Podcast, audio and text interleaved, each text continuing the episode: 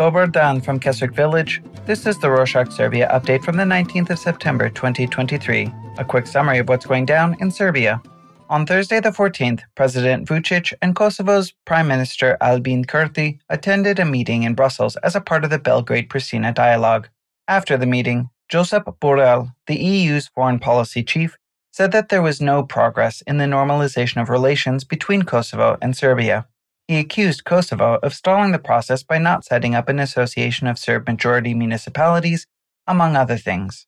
Borrell had proposed that launching a municipalities association in Kosovo, which is Serbia's priority, be taken in parallel with Serbia's de facto recognition of Kosovo, Kosovo's priority in the Belgrade Pristina dialogue. Vucic accepted the proposal, but Kurti rejected it.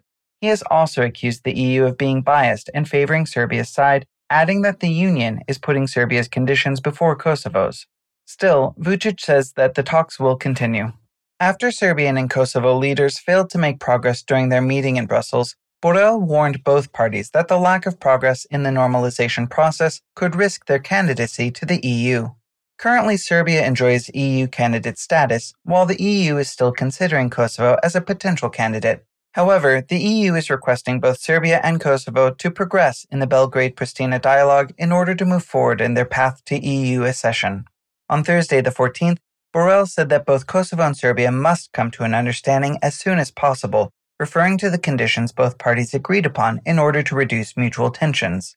These conditions include the creation of the Association of Serb Majority Municipalities, the holding of the new elections in Kosovo's north, among others. Let's go back to Kurti for a second, as he wasn't pleased with the outcome of the meeting in Brussels. He countered Borrell's statement, saying that Kosovo is stalling the Belgrade Pristina dialogue. He went on to say that Kosovo does not want to implement the community of Serb majority municipalities before Serbia works on Kosovo's conditions for the normalization of relations, such as the de facto recognition of Kosovo.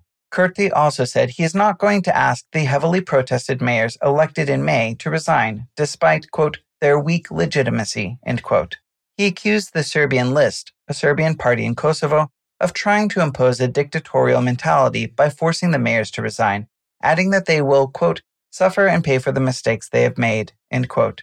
Kurti also included Serbs in Kosovo, indirectly threatening their quality of life if they keep protesting against ethnic Albanian politicians and Kosovo's independence. Speaking of ethnic Albanians, Gary C. Peters and Joni K. Ernst two U.S. senators sent a letter to Antony Blinken, the American Secretary of State, about the discrimination against ethnic Albanians in the Preševo Valley, a Serbian province. Many researchers and human rights groups raised concerns over the removal of ethnic Albanian citizens in Serbia from the Serbian civil registry in the Preševo Valley. This illegal removal meant that ethnic Albanians in the Preševo Valley lost their right to vote, access healthcare and education, and buy and sell property. They said that such a move was, quote, an administrative method of ethnic cleansing, end quote. According to affected residents, authorities said that they would send state officials to verify residents' addresses, but that those officials would never show up, and instead would register their homes as empty, removing their entire families from the civil registry. This removal affected around 6,000 Albanians. Peters and Ernst told Blinken to deal with this issue as soon as possible and to address it with Serbian authorities. The former mayor of Preševo said that Albanians in Serbia must have the same rights as Serbs in Kosovo, adding that Serbs in Kosovo have more rights than any minority group in Europe. In other news, Serbia is still having issues with illegal migrants entering the country in order to reach the EU. On Wednesday, the 13th, special forces arrived at the border with Hungary to stop hundreds of refugees from Asia, Africa, and the Middle East. Around 1,500 migrants tried to enter Hungary in an attempt to venture further into the EU. The Center for Asylum Seekers, a Serbian NGO, reported that many of these migrants are smuggling money and people. They also said that incidents between migrants and the police are increasing, adding that some of the migrants belong to various criminal groups. The EU has repeatedly warned Serbia about this situation, labeling it as one of the highest security risks to the EU. The 20th Serbia Against Violence protest took place in Belgrade on Saturday the 16th, with hundreds of attendees marching from the city center to the headquarters of Radio Television of Serbia, better known as RTS. The protesters focused on RTS, condemning them for their bias towards the ruling Serbian Progressive Party, or SNS. They held banners that promoted objective journalism and that called on the government to fulfill the protest's demands. The mediator of the protest addressed RTS journalists and urged them to speak up about the corruption within the company. He said that a small portion of their journalists completely put RTS at the service of the government, adding that such behavior is against the Serbian constitution. Recall that the series of Serbia Against Violence protests took off after two mass shootings in May. The organizers, who are mostly anti government, demanded the resignation of several state officials, one of them being the Director of Security Information Agency, as well as some of the board members of the regulatory body for electronic media and the RTS.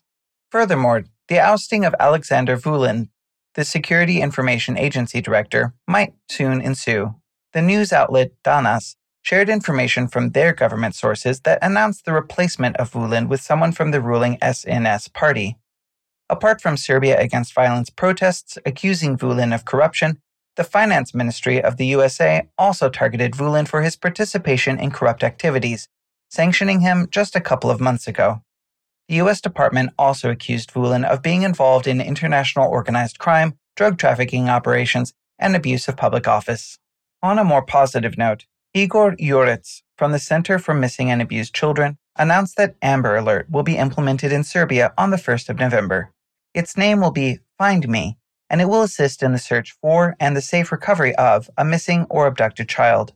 When a child goes missing, the system will send out text messages to the citizens providing them with a link where they can access the information about the missing child. TV channels will have to broadcast the missing children's report every 30 minutes on the first day of their disappearance. Juric said that the Center for Missing and Abused Children will work on educating the citizens about the Find Me system in order to avoid the spread of false information. In the last couple of weeks, we mentioned the efforts of several NGOs to increase the minimum wage in Serbia. On Thursday, the 14th, the government passed the decision to increase the minimum wage by almost 18% for 2024. After the hike, the minimum wage will be around $400 a month.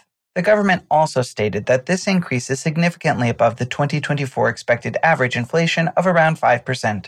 In some health related news, last week, the Institute for Public Health confirmed around 1,500 COVID 19 cases with zero deaths. Compared to the last week, the number of confirmed cases has increased by around 500.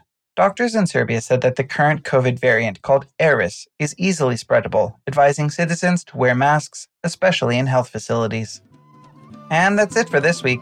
Thank you for joining us. Before we leave, we wanted to thank everyone who has been listening to us and welcome all the new subscribers.